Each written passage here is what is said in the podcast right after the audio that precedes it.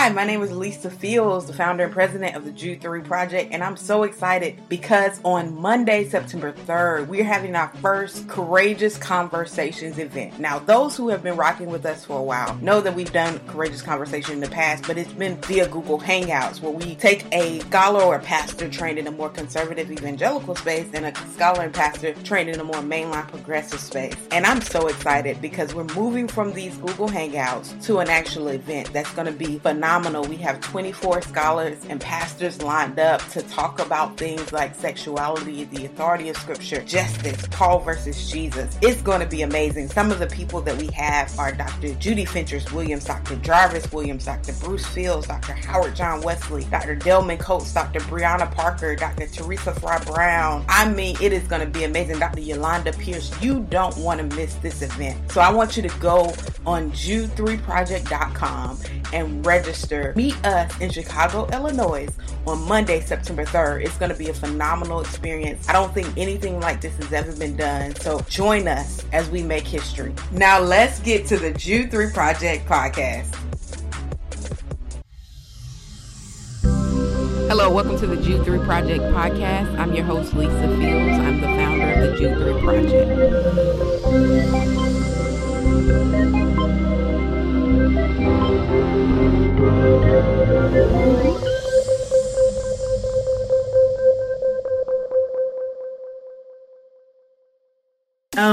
Thank you for watching another episode of the Jude 3 Project podcast. As always, I'm your host, Lisa Fields, the founder of the Jude 3 Project. And today I'm joined by a very special guest, Dr. Michael Licona, also known as Mike. It was which which is with what he would like for me to call him hmm. uh, for this episode. Um, welcome, Mike. How are you doing?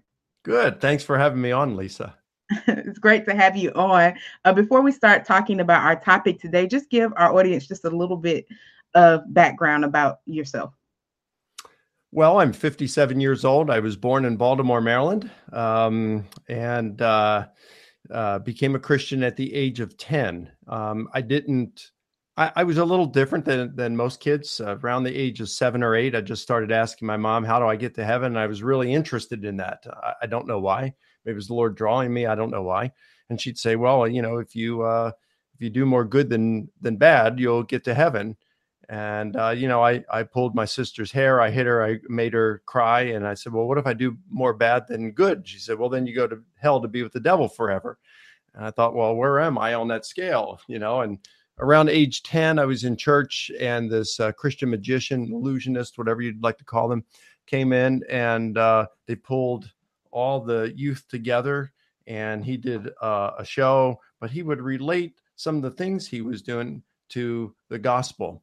And for the first time in my life, I understood that it wasn't what I did, it was what Christ did for me that uh, provided forgiveness of sins and that I could have eternal life through Christ um, so I got tricked into heaven, you know, uh, into Christianity. So, uh, but I became a Christian. I didn't grow a whole lot during my teen years spiritually. Um, I went to Liberty University. I was a music major, and uh, I, there it just really got me very interested in spiritual things. And so I, I, I wanted to learn Greek so I could read the New Testament in its original language. And so I went to grad school, and toward the end, my last semester, I was uh, experiencing some some real doubts about the Christian faith, and I'd never I'd never had that before. It was a matter of um, it wasn't a matter of anything I learned. It was it was kind of um, well, if I'd been born in Afghanistan, maybe I'd be a Muslim, or if I'd been born in uh, China, I'd be an atheist. Uh, India, I'd be a Hindu. So why am I a Christian? is it because Christianity is true, true, or is it because that's the way I was brought up? And so I started having these doubts, and um, I went to uh, someone.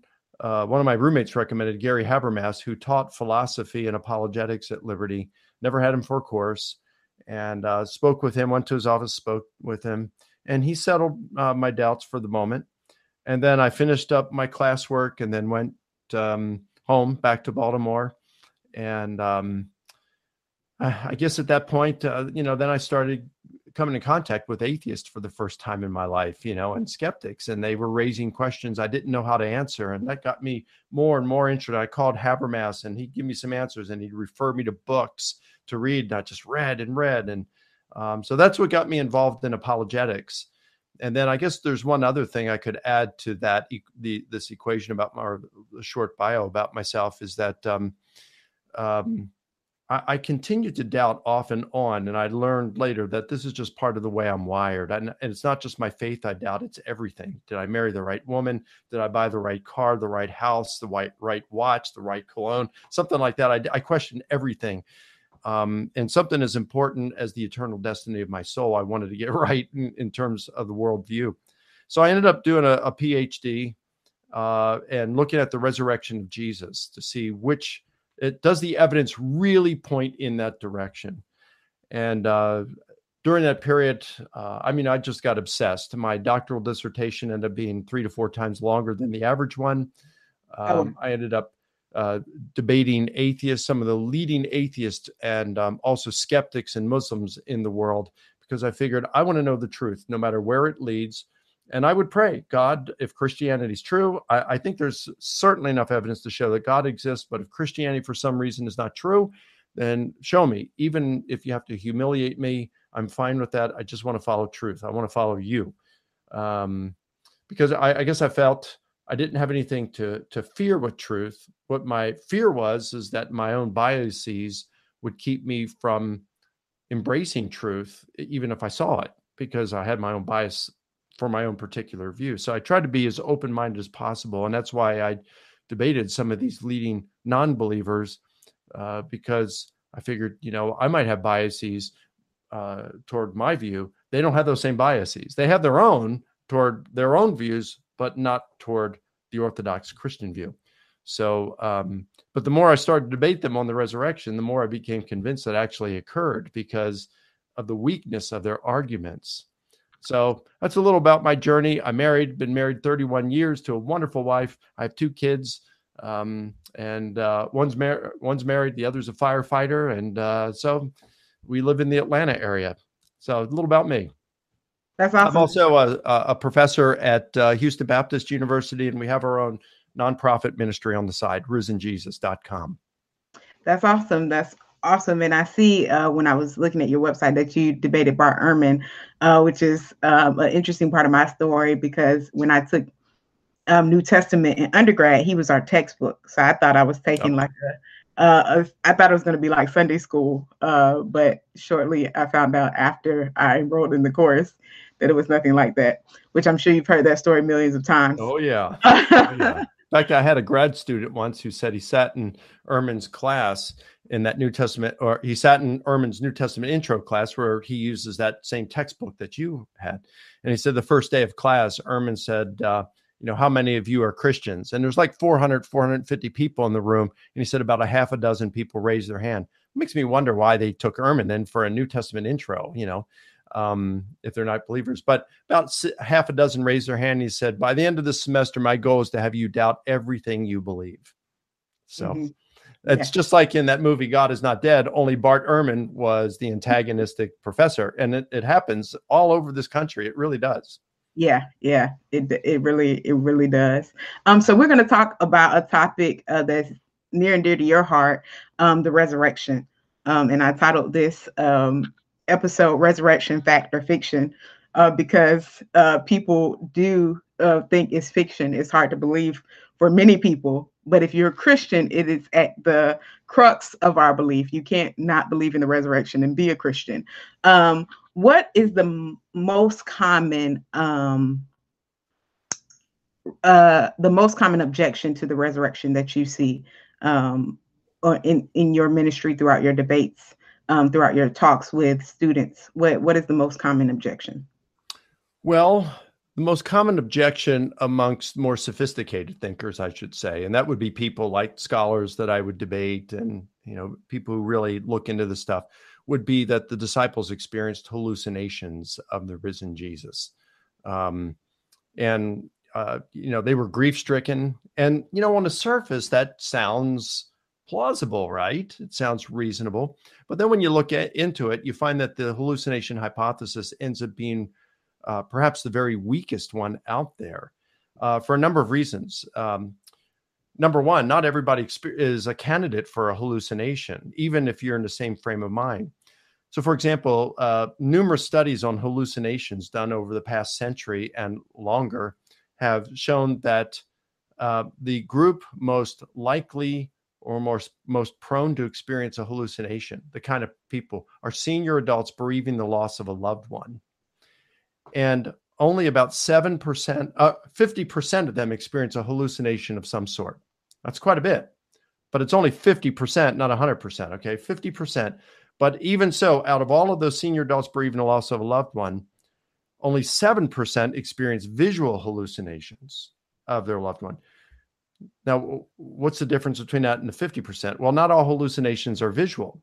Some are auditory, some are you have a sense of smell. You smell their perfume or something, but it, you know, or um, uh, there's the of taste, there's of motion, there's of being touched, um, so it, there's these multiple modes of hallucinations, and the halluc- kind of hallucination that is experienced most by senior adults bereaving the loss of loved one is the sense of presence of that person in the room. You don't see them, smell them, hear them, feel them, anything. You just kind of have the sense that they're in the room.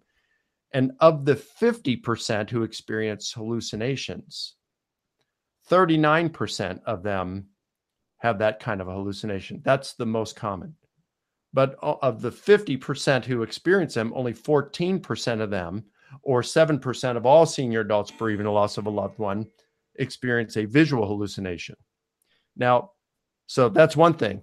The disciples, according to all the reports we have, all of them, 100% of them experienced an appearance of Jesus, which is beyond. You either have to say that the reports are lying, of course, or you just say this wasn't a, a hallucination. Another problem with it is is um, what we learned is uh, our knowledge of um, from the field of psychology, mental health profession, is that hallucinations occur in the mind of an individual. They're like dreams. I can't wake up my wife in the middle of the night and say, "Honey, I'm having this dream that we're in Hawaii. Go back to sleep. Join me in my dream, and let's have this free vacation." Um, because it's a private occurrence. It's not group now, she might go back to sleep and dream she's in Hawaii, but we're not having the same dream. We're not participating with, with one another in the same dream, having the same conversation, and maybe have an argument in the dream and then wake up and continue that argument. No, because it it it didn't really happen. It's it's not reality in the dream. Okay. And it's the same thing with hallucinations. Hallucinations are false sensory perceptions we are perceiving something that's not really there. So you can't have a group hallucination. You, um, um, in fact, there um, uh, a book that was published by the American Psychological Association, uh, "Hallucinations: The Science of Idiosyncratic Perception." Um, they talk about all the research on hallucinations over the past century, um, and they they don't deal with group hallucinations. I contacted the authors. I said, "Why why didn't you?" They said, "We could not find a single documented case of a group hallucination, and what we understand about the mind, they can't occur." And then finally, a group hallucination. I'm sorry, hallucinations do not account for the appearance to Paul. Paul was out persecuting the church. He wasn't grieving over Jesus' death. He thought Jesus was a false and failed Messiah and so Jesus, he believed it was God's will to destroy that movement Jesus had started. So Jesus would have been the very last person in the universe Paul would have expected to see or wanted to see. So the hallucination hypothesis, even though it's the most popular objection or alternative hypothesis um, to the resurrection offered by scholars today, it's probably the weakest. Mm-hmm. Amongst uh, those who aren't um, scholars, what what is one of the leading objections you hear? Oh boy, well you'll have some uh, on the internet say, "Well, Jesus never existed. If he never existed, you know, he couldn't have risen from the dead." And you know that is a position that is just it's considered insanity by by scholars. Um, in fact, uh, the leading proponent of that uh, among scholars of the view that Jesus never existed is a guy named Richard Carrier, uh, an atheist historian. And um, he says, even when including himself, he only knows of eight historians in the world who would say that Jesus never existed. So uh, imagine if there were only eight scholars who said that Jesus rose from the dead. We would be laughed and mocked, and rightfully so. Um, but that's all they that that's all the the scholars who would say in the relevant fields who would say that Jesus never existed. Eight. So um, I mean, it's just a ridiculous position. You have to really do a lot of of unbridled speculation um, and ad hoc constructions without a, a, shred of evidence in order to to get to that kind of conclusion. And that's why almost all scholars, 99.999% of all scholars have rejected that hypothesis. Um, mm-hmm. That's one of them. You know, another one you'll hear is miracles just don't occur today. We don't see them today. And for them, I'd, I'd just say, well, get out of your own uh, a world of skeptical subculture and go to some third world countries or, or go to some people here in the US who have experienced miracles. Um, there's plenty of people like this. Um, so there, that objection just flies in the face of some really good evidence to the contrary. Mm-hmm. So um, there, there's many others, but you know those things are, are pretty easily refuted. Mm-hmm.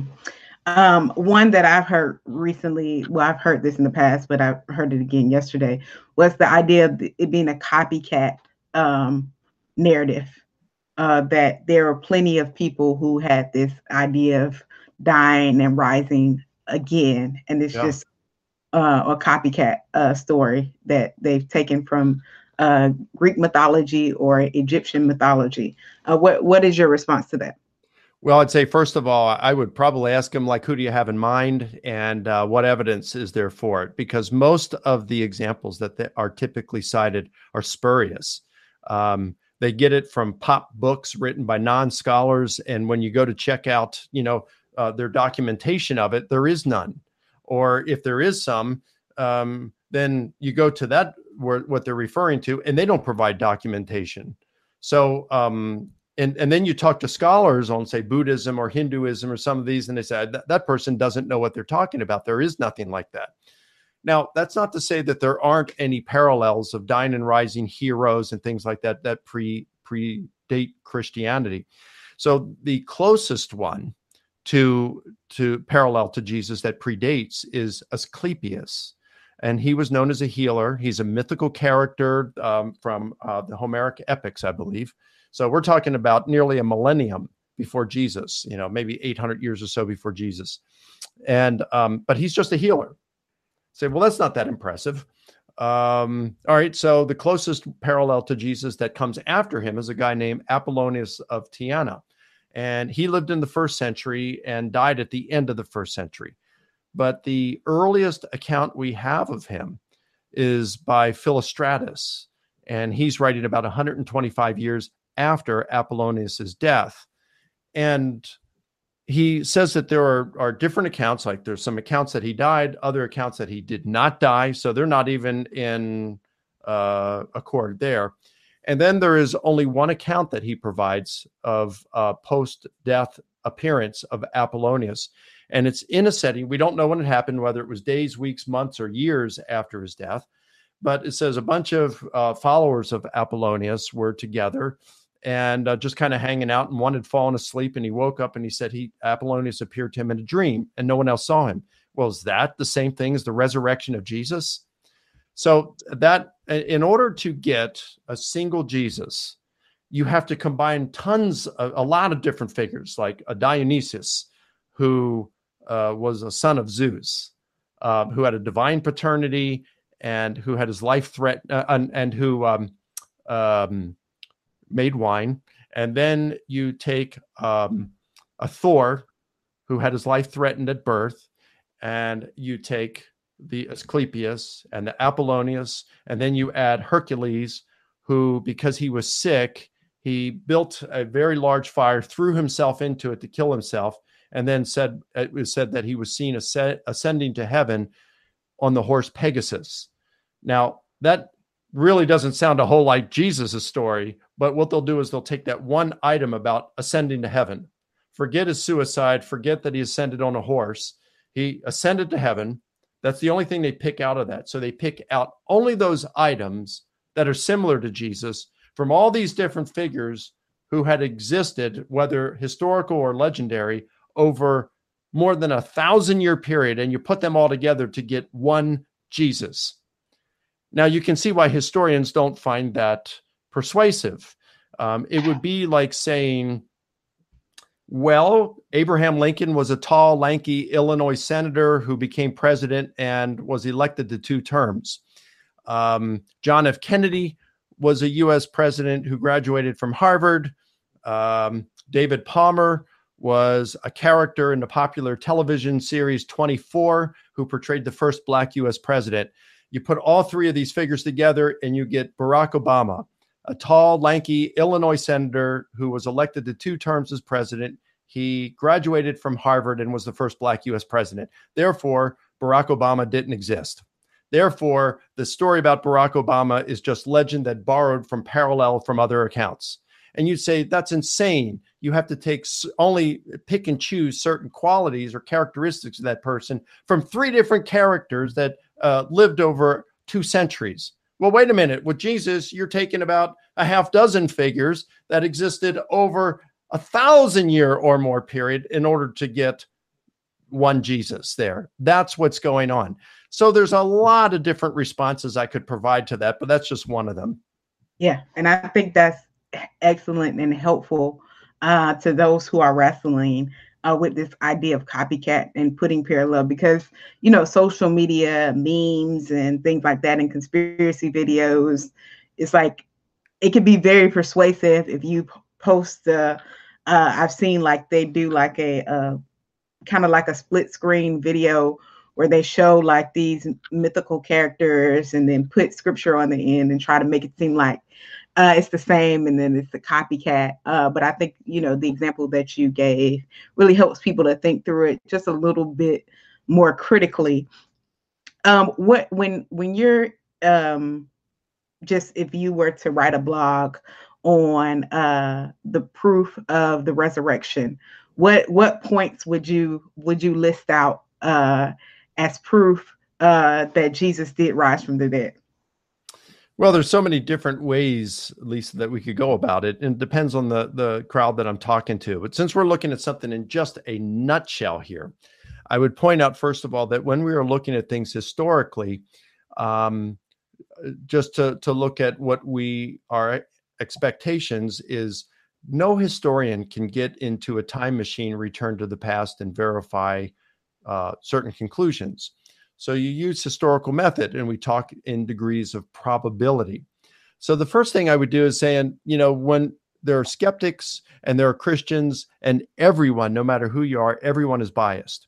So one of the things that we can do is let's just look at a couple of things that even skeptical historians, atheists, agnostics, Jewish historians, they regard them as as fact. That would be things such as Jesus died by crucifixion, that shortly thereafter, uh, his disciples had experiences of what they perceived was the risen Jesus appearing to them. And that three, these experiences occurred not only to individuals, but also in group settings. And four, you have a persecutor of the church named Paul, who also had an experience he interpreted as the risen Jesus appearing to him and it radically transformed his life from a persecutor of the church to one of its most aggressive advocates. Now, virtually 100% of scholars agree on those things. Um, I wouldn't say 100% agree on the group appearances, but uh, probably 75 to 85% would agree that these experiences occurred to groups as well, which rule out group hallucinations, of course. Um, so the question then for the historian is what's the best explanation for these? And then it's just easy to show how the resurrection hypothesis uh, explains all four of these facts far better than any other explanation. Um, there was another question I got um, from someone uh, yesterday the Friday to Sunday, th- getting three days from Friday to Sunday. I'm sure you've heard that before. what is your response to that? Because oh, it's like three days uh, so, Friday night, they're like, well, did he die Friday morning? You know, because the sign of Jonah, three days and three nights, or mm-hmm. you know, yeah, yeah, that's easy. Uh, what we're looking at here, Lisa, is a figure of speech. It's a it's a temporal figure of speech that's similar to like what we would say today. Um, I'll I'll be with you in a minute. That'll take forever. Um, well, we don't really mean it will take forever. We don't even really mean we'll be there in 60 seconds. What we mean when we say we'll be there in a minute is we'll be there in a short period of time. It'll take forever. Oh, well, that could be half an hour. That could be an hour. It takes longer than I'm willing to give, you know? Um, so, wh- how do we know this? Well, because we have in antiquity, we have like uh, in the Akkadian medical literature, they would use the term you'll be healed in three days, meaning a short period of time. Um, you also have in the book of Esther, where uh, the people come to her and they say, please uh, help us with this. They're, they're, they're going to hang, um, uh, what was his name? Uh, you know, her uncle, I, I think it was. Uh, please, and then come after the rest of us Jews, please help. And she says, I'll tell you what, go and fast for three days and three nights and after that I will go into the king and speak to, to him. And it says that they did as she said. And then it says, on the third day, she went in. Well, wait a minute. She said three days and three nights, and then she went in on the third day. Well, what's that? See, we're looking at things with uh, we're looking at things with precision uh, as we talk about here. You know, in the 21st century, they were indifferent in many cases to those kinds of things. So in if you look at the four gospels, if you look at Paul, throw him in there, they have he rose on the third day, he rose after three days, he rose after three days and three nights. Well, you know, it's just the three day motif is a figure of speech. And we can also show this through Matthew, in which it appears. So Jesus gives the sign of Jonah in Matthew when he says, um, when they say, Show us a sign, and he says, The sign of Jonah as Jonah was in the belly of the fish for three days and three nights, so will Son of Man be in the heart of the earth. Okay. Well, then you come to his burial. And they bury him, and then the Jewish leaders come and they say to Pilate, This deceiver, while he was alive, said that he would be raised, uh, uh, let's see, after three days. So give us a guard until the third day so that his disciples won't be able to come and steal his body. And then the lie that per, uh, per, uh, comes after that will be greater than what we've currently heard. So here's the thing. He says he's going to be raised from the dead after three days but they're only asking for a guard for the tomb until the third day. So in other words they're going to pull the guard away from the tomb at the time they need it most. Well they wouldn't do that so that just shows that the the three day thing it's just a motif.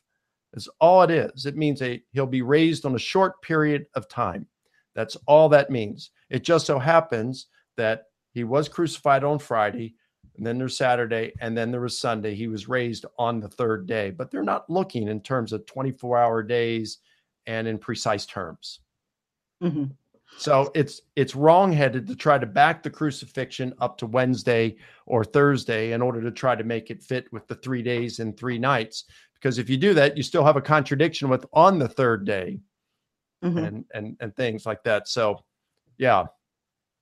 Do you ever get the pushback that you know if the three days was figurative, why should we take the resurrection literal? Oh, great question, and that one's easy too. Well, you look at the writings of of the early Christians. Like, for example, there perhaps you know one of the earliest uh, pieces of literature in the New Testament is Paul's letter to the Corinthian church, First Corinthians, and in chapter fifteen, um, you have some uh, people in Corinth who are confusing the Christians, and they're saying, "Look, don't expect a resurrection someday. When you die, that's it. That's uh, you, you don't exist anymore." And so Paul writes back to them, and he's saying, "Look, you know." Um, the general resurrection that we talk about when we will all be raised when Jesus returns, uh, Jesus was the beginning, the first fruits of the general resurrection. And so, since he, you know, the two are inextricably linked, since it's the general resurrection. So, if we're not going to be raised, then Christ was not raised. Okay. So, and he says, look, if Christ has not been raised, your faith is worthless You are still in your sins. They have not been forgiven because he was a false prophet, a failed Messiah. Those who have died believing in Christ, of your friends and relatives, are forever lost. You are suffering persecution needlessly. Uh, I and the rest of the apostles, Paul says, uh, would be telling a lie. And why would we be telling a lie about Jesus' resurrection? We make God a liar um, because we say that God raised Jesus when he didn't. Um, why would we lie if we're facing death and persecution every day? And you're facing it. If Jesus was not raised, we're not going to be raised. So let's eat and drink for tomorrow we die. Let's party today. Let's get all the ice cream, sex, drugs, whatever we want. Let's do it because this life is all there is. So, Paul, who's preaching the same gospel message as the Jerusalem apostles, is crystal clear in saying the resurrection was a real of Jesus was a real event because if it isn't, our faith is worthless. And then it's interesting to see, of course, all the Gospels talk about the resurrection in a, a, historical sense. And then you've got the critics, the early critics of Christianity. Their, their rebuttals to the Christian claim are very telling. Matthew reports that the Jewish leadership were saying the disciples stole the body. Uh, in the middle of the second century, you've got Justin Martyr saying that the Jewish leadership were saying the same thing. Um, you've got Tertullian around the year 200 saying that skeptics were claiming that the gardener at the tomb reburied Jesus' body.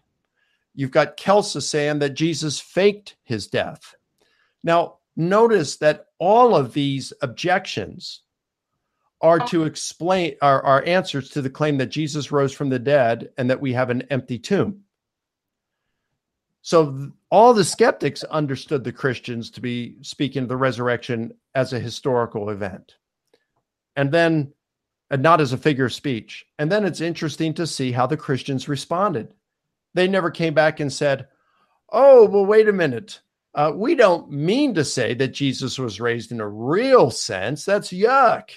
We're just saying that we still experience his presence today, or that he was exalted in heaven, or that his memory and teaching still live on with us today. No, they responded by saying, No, you're wrong on that.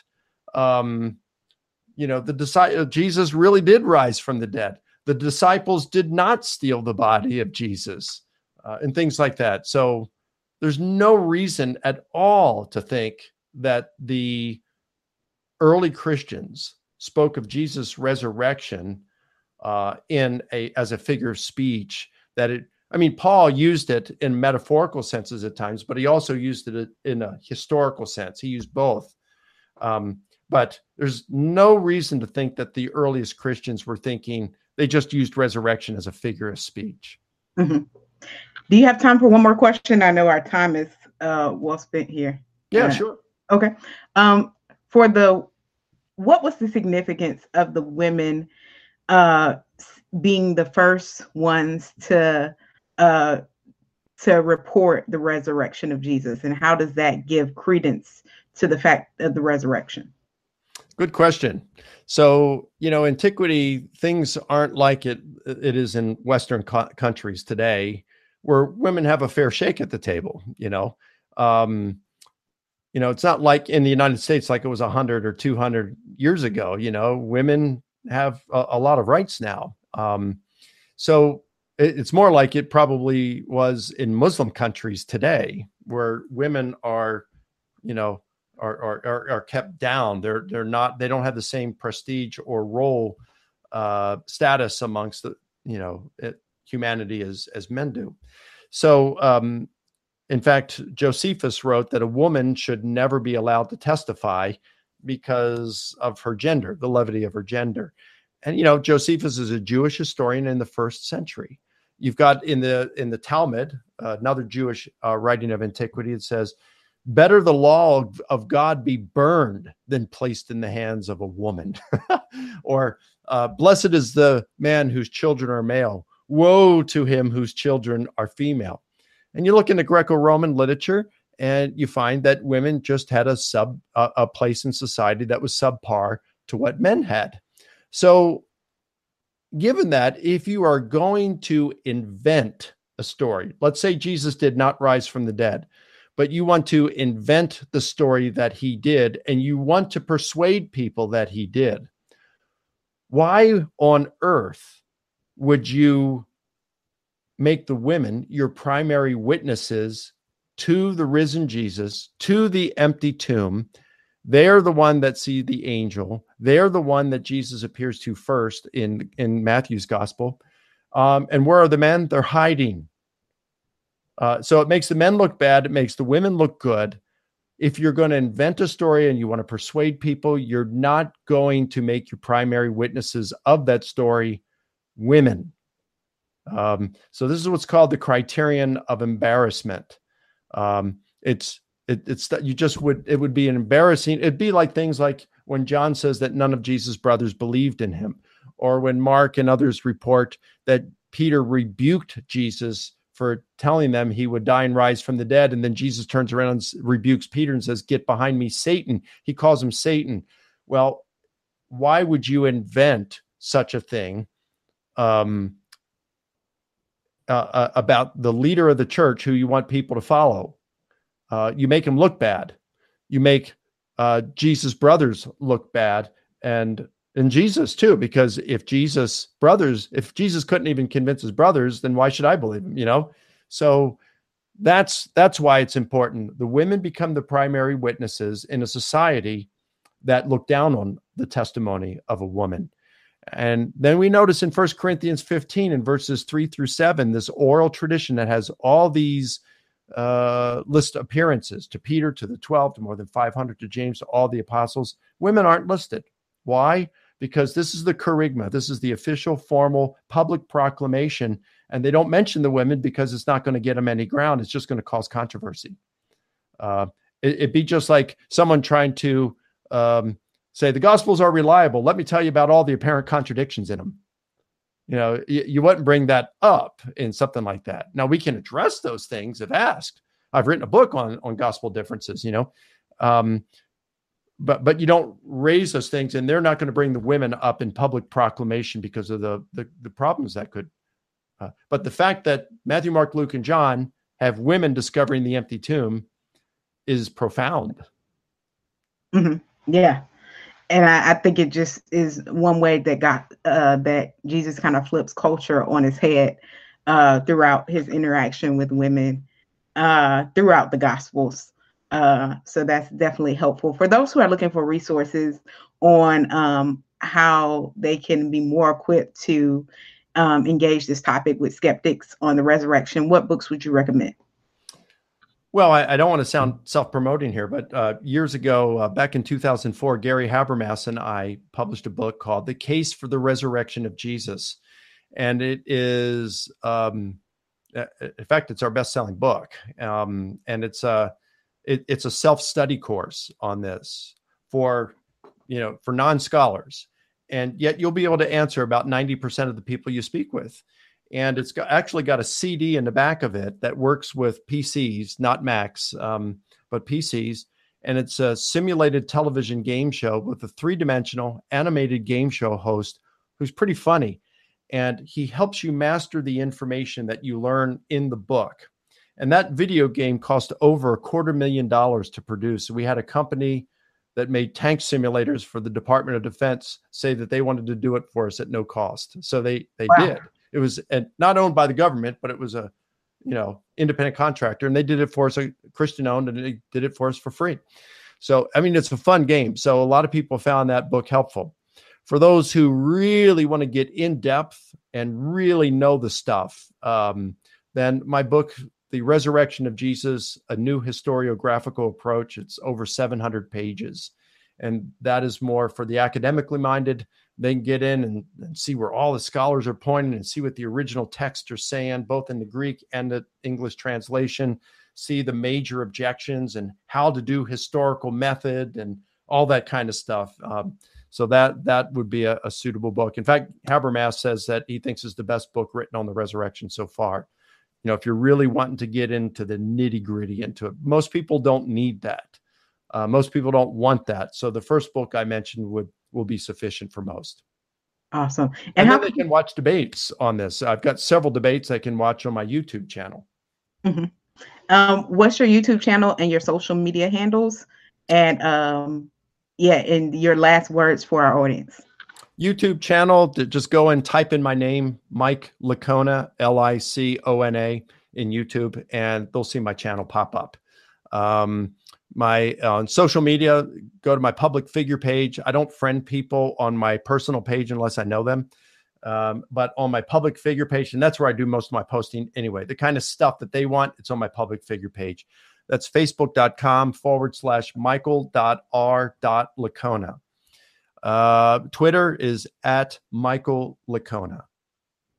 and oh. final thing to say is uh, I, you know, the, the resurrection of Jesus has a lot of good historical evidence that supports it. And if uh, don't get here, here's one thing, a, a big piece of advice I'd give. There are a lot of questions that come up. Gospel differences. I have some guy who's who's been emailing me now. He's really troubled because most scholars question whether the the woman caught in adultery story was in the original uh, Gospel of John, and it's bothering him. You know, and it's like uh, we can get sidetracked with all these things, all these different, but here's the bottom line. If Jesus rose from the dead, Christianity is true, period. And it remains true even if it were to be the case that some things in the Bible were not. As long as a person keeps that in mind, these other things won't be so troublesome. Jesus rose from the dead, therefore, Christianity is true. There's no ifs, ands, and buts about it. Awesome. Yes. And I believe that the resurrection is not fiction, but fact, uh, to answer the question we posed at the beginning. So thank you, Dr. Licona. I really, really appreciate it. And I know our listeners will enjoy um, what you had to say. Thank you so much, Lisa. Thank you so much for listening to another episode of the Jude 3 Project podcast. I hope you enjoyed this episode you can tune into all our past episodes at www.jude3project.com. You can subscribe on iTunes, Stitcher, Google Play. Remember not only to subscribe, but also rate us. That helps us to gauge how we're doing and how you're enjoying the show, and it gives other listeners some ideas about the show as well. So, thank you so much for tuning in. Also, remember we have our Bible engagement app in partnership with Back to the Bible to help you get better engaged in the Bible every single day. You take a survey, it assesses your strengths and weaknesses and sends you Bible verses based on those. So it's a great app. You can download the app by searching in your App Store or Google Play, searching Jude 3 Project, and it'll be right there for you. So thank you again. Remember, if you would like to become a monthly partner or a one-time giver, you can do so on our website or by mail. Just go to jude3project.com, hit that donate tab, and you'll see the option to mail in a gift or give online. We appreciate you, and I'm so, so thankful for you. God bless, and remember, here at the Jude 3 Project, we're helping you to know what you believe and why you believe it.